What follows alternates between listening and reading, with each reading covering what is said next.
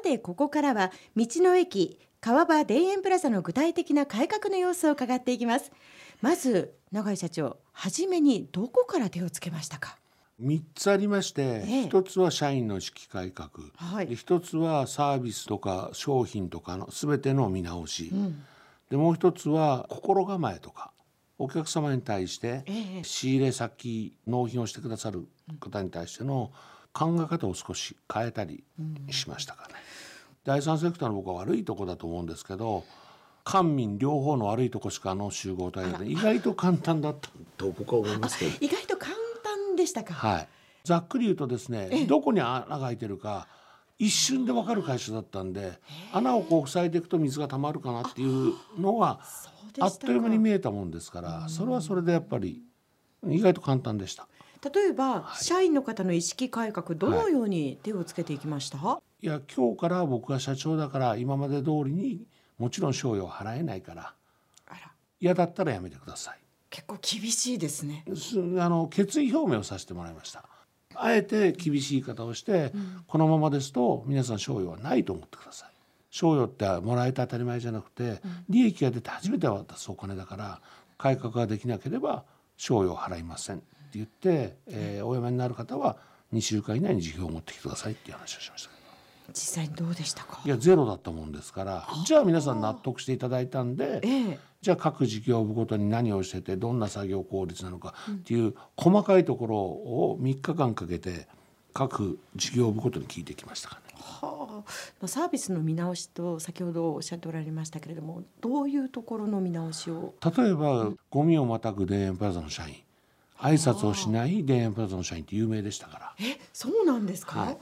今では考えられないですね。考えられないですね。今は必ずご挨拶するようにしてますし、え。ゴミ拾いはある程度徹底をしてますけども、はい、あそうですか。そしてお客様またあの取引先の方へのこう心構えというところではどんなことを要するに方感謝っていうかはあ。来ていただいてありがとうございます。納品していただいてありがとうございますか？全くなかったもんですから。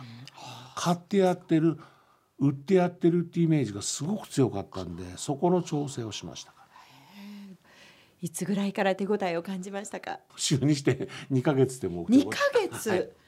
いやみるみる変わるんですよやっぱり。現場っていうか雰囲気が2ヶ月でみるみる変わっていくんで。あそうです。これなんとかなるかなっていうふうに2ヶ月で思いましたかね。はで初年度えにえ1年間かけてはい。赤字体質じゃなくて黒字決算に持っていけて、はい、ですから賞与をお支払いしましたその年の冬に払わなかったことはなかったです。ちゃんとお支払いができましたから。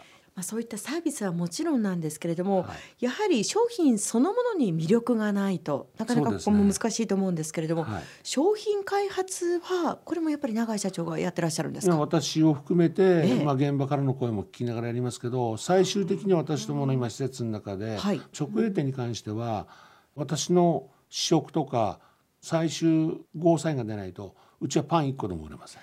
その判断基準ってどこですか？口に入る商品に関してはまず美味しいかまずいか。これ当たり前なんですよね。誰もまずいもの売ろうなんて思ってませんけどもそれが今の時代とか消費者ニーズに合ってるか合ってないか自己満足の商品って絶対売れないんですよ。で一つの例でいくと地産地消ってよく言うとはい。地産地消っていい意味で使ってる時はいいんですけど地域の美味しいものって地域が自慢する特産品ってあるじゃないですか、僕意外とその全国水場所売ってる時に47都道府県全部行ってるもんですから意外と地元で愛されてる食べ物って僕が食べるとまずいものが8割なんですね。合わない。合わない。その地域の人は美味しいかもしれませんけどで意外とそれを皆さん売りにしちゃうんですよ。これ勘違いですよ地産地消の。ですから焼きまんじゅううち売ってないんですよ群馬の名産品なんですけど、はい。焼きまんじゅうって群馬県の方すごく自慢なさる。僕も群馬県人で、基本的にあの香りは好きなんですけど、はい。焼きまんじゅうを押し付けたら絶対買わないですね消費者は。で特に私ども今7割はい。から8割が県外のお客様、で県外の方に聞いて「焼きまんじゅう召し上がりますか?」って「あああのスカスカのパンにミス塗ったやつね」ってあんまり評価高くないんですよ。その言い方からもなんとなくはい。そうですね、例えばけんちん汁ですとか。ええ。けんちん汁ってそのこれ群馬県であるところでこんな私も講演をさせてもらった時にはい。お聞きしたんですけども、大体6割ぐらいから7割そのお豆腐をこう潰してうん濁ってるおつゆなんですね。ええそうですね。うん。であれを多分群馬県以外の方に食べさせたら絶対見た目で食べないです。そこだと僕は思ってますから商品開発ですとかですから地元の人だけで回ってる事業形態ならそれでもいいんでしょうけども、まあそこすごい大事だと思いますね。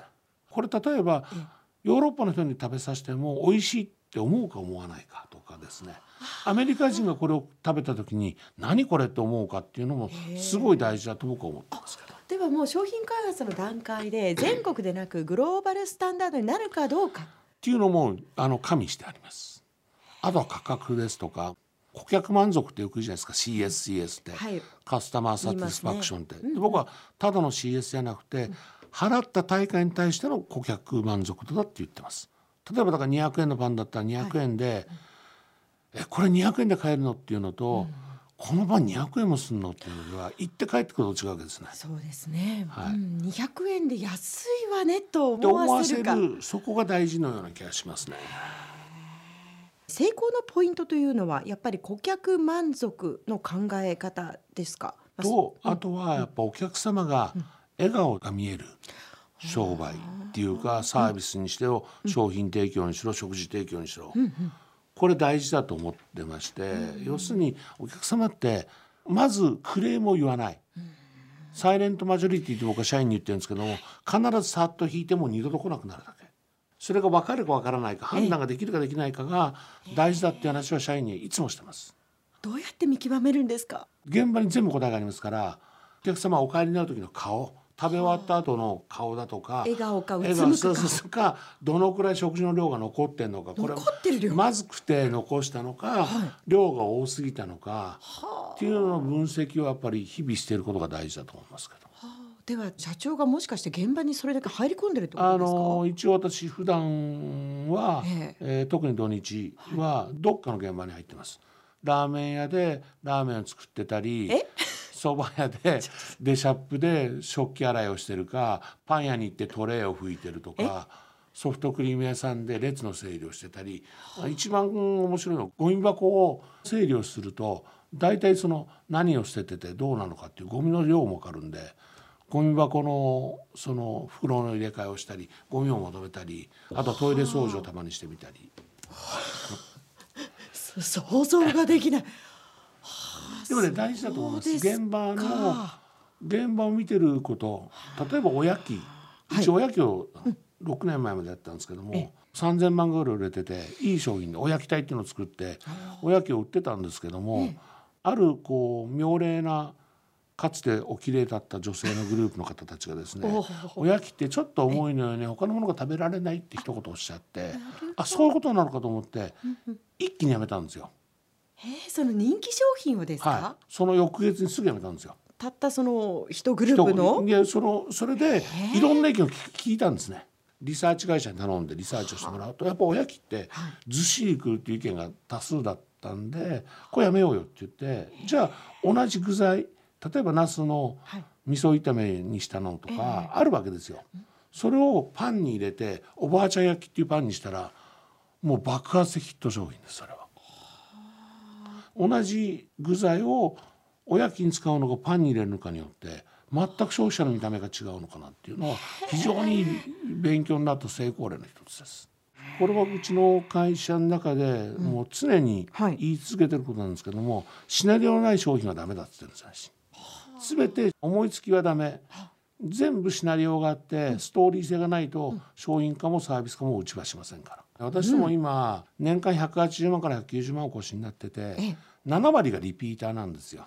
で年に6回以上来る方がえ40から45%いらっしゃってこの方たちがいつ来ても楽しいとかやっぱりまた来たいって思わせる仕掛け作りって僕はすごい大事だと思ってるんですね。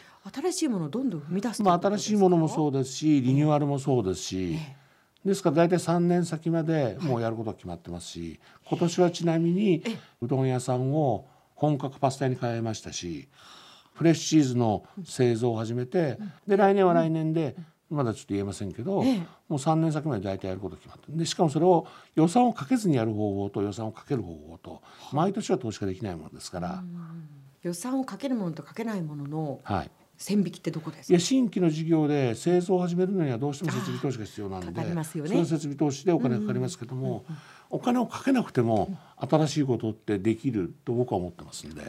例えばベンチの一つにしてもはい。去年すごく喜ばれたのがソフトクリーム屋さんの前のベンチをパステルカラーにただ6色に塗り替えただけなんですけどめっちゃ人気でした。やっぱりそれは現地にいてまさに現場にいないとなかなか思い浮かばないですね。そうですね。あともう一つ僕は朝礼誤解は当たり前って言ってですね。ダメならすぐやめます。その判断基準は？いやもう売れるか売れないかお客さんの顔が幸せか幸せじゃないか、で思ってるとの売り上げに行くか行かないか、でダメだったらすぐやめます。粘らないんですか？粘らないです。粘った赤字が膨らむよりも業態変更したり新しいものを、でそのやめる時にはもう次に打つ手を考えてあるんで常に。これがダメだった時に、はい。ここをどうやってリノベーションするのかを考えながら設備投資をしてます。ところで去年から東京銀座の群馬総合情報センター群馬ちゃんちの物販そして飲食部門の運営も始めました。えなぜ新規事業に取り組んだんでしょうか？銀座って非常に特殊な地域、そこで田園プラザで試してきたノウハウですとかマーケティングの手法が僕は通じると思って、まあ少しでも群馬県の PR に参画できればっていう思いでプロポーザルを出してはい。群馬県が決定をしていただいたもんですから、今運営をしておりますけども。一番こう大切にしているものっていうのはどんなところでしょう？群馬県の付加価値を高めたいっえ。えていうのを一番大事に思ってます今。はい、ただ先ほどのちょっとお話で、えー社長がおっしゃっていたなかなか中にいると自分がこれがいいという強みだと思ってたものが外に出ると違うよっていうこうありありますよねそのありますね。なんとなはいくこう、はい、これ場所によると思うんですね。銀座という場所だったらまあ銀座にはい。やっぱ合うパッケージですとかはあ。デザインだとかものがいいって僕日本人たくさんあると思うんですね。そうですね。ただそれが銀座の価値観に合うかどうか。ここはちょっと今日群馬県の方がよく気になってるんでお伝えしたいところなんですけどえ。あそこにサラリーマンはあんまり来ないんですよね。7丁目っていう場所にはい。会社帰りの OL さんが寄るかとかそれは確かにデパートとかはしますけども、あの一本裏通りにはい。来るかっていうとなかなか来ないかなっていう僕思いがあるんですね。あですからちょっとその辺は考えた上ではい。商品をご提供いただいたり、ええ。晴れの被害っていう分かりますかね？わかります。ちょっとこうお金をこれはかけたいとか、ご褒美自分への。そうそう自分でもいいですよ。あの家族でもいいですし、その友人でもいいですけど、はい。というものが意外と売れるかなと思います。まあ具体的に言うと価格設定は銀座ですからはい。少し高めにすると、はい。あとはですね意外と驚いたのがだるまが割れるんですよ。え？だるま割れます。これもインバウンドのお客さんにすっごい人気です。これ不思議なんですけど夜になるといなくなるんですよこの形。ただ朝から夕方までにかけては結構インバウンドのお客さんいらっしゃるんで、あのだるま思った以上に売れます。えー、そうですか非常に面白いですね銀座は銀座でなる。ほど、ということは社長こちらの方も現在の手応えはかなりいい感じにそうですね。もうちょっともう少しあ目標値までもう少しです。はい。うん楽しみですねはい、えーこの後もコマーシャルを挟んで永井社長にお話を伺っていきます。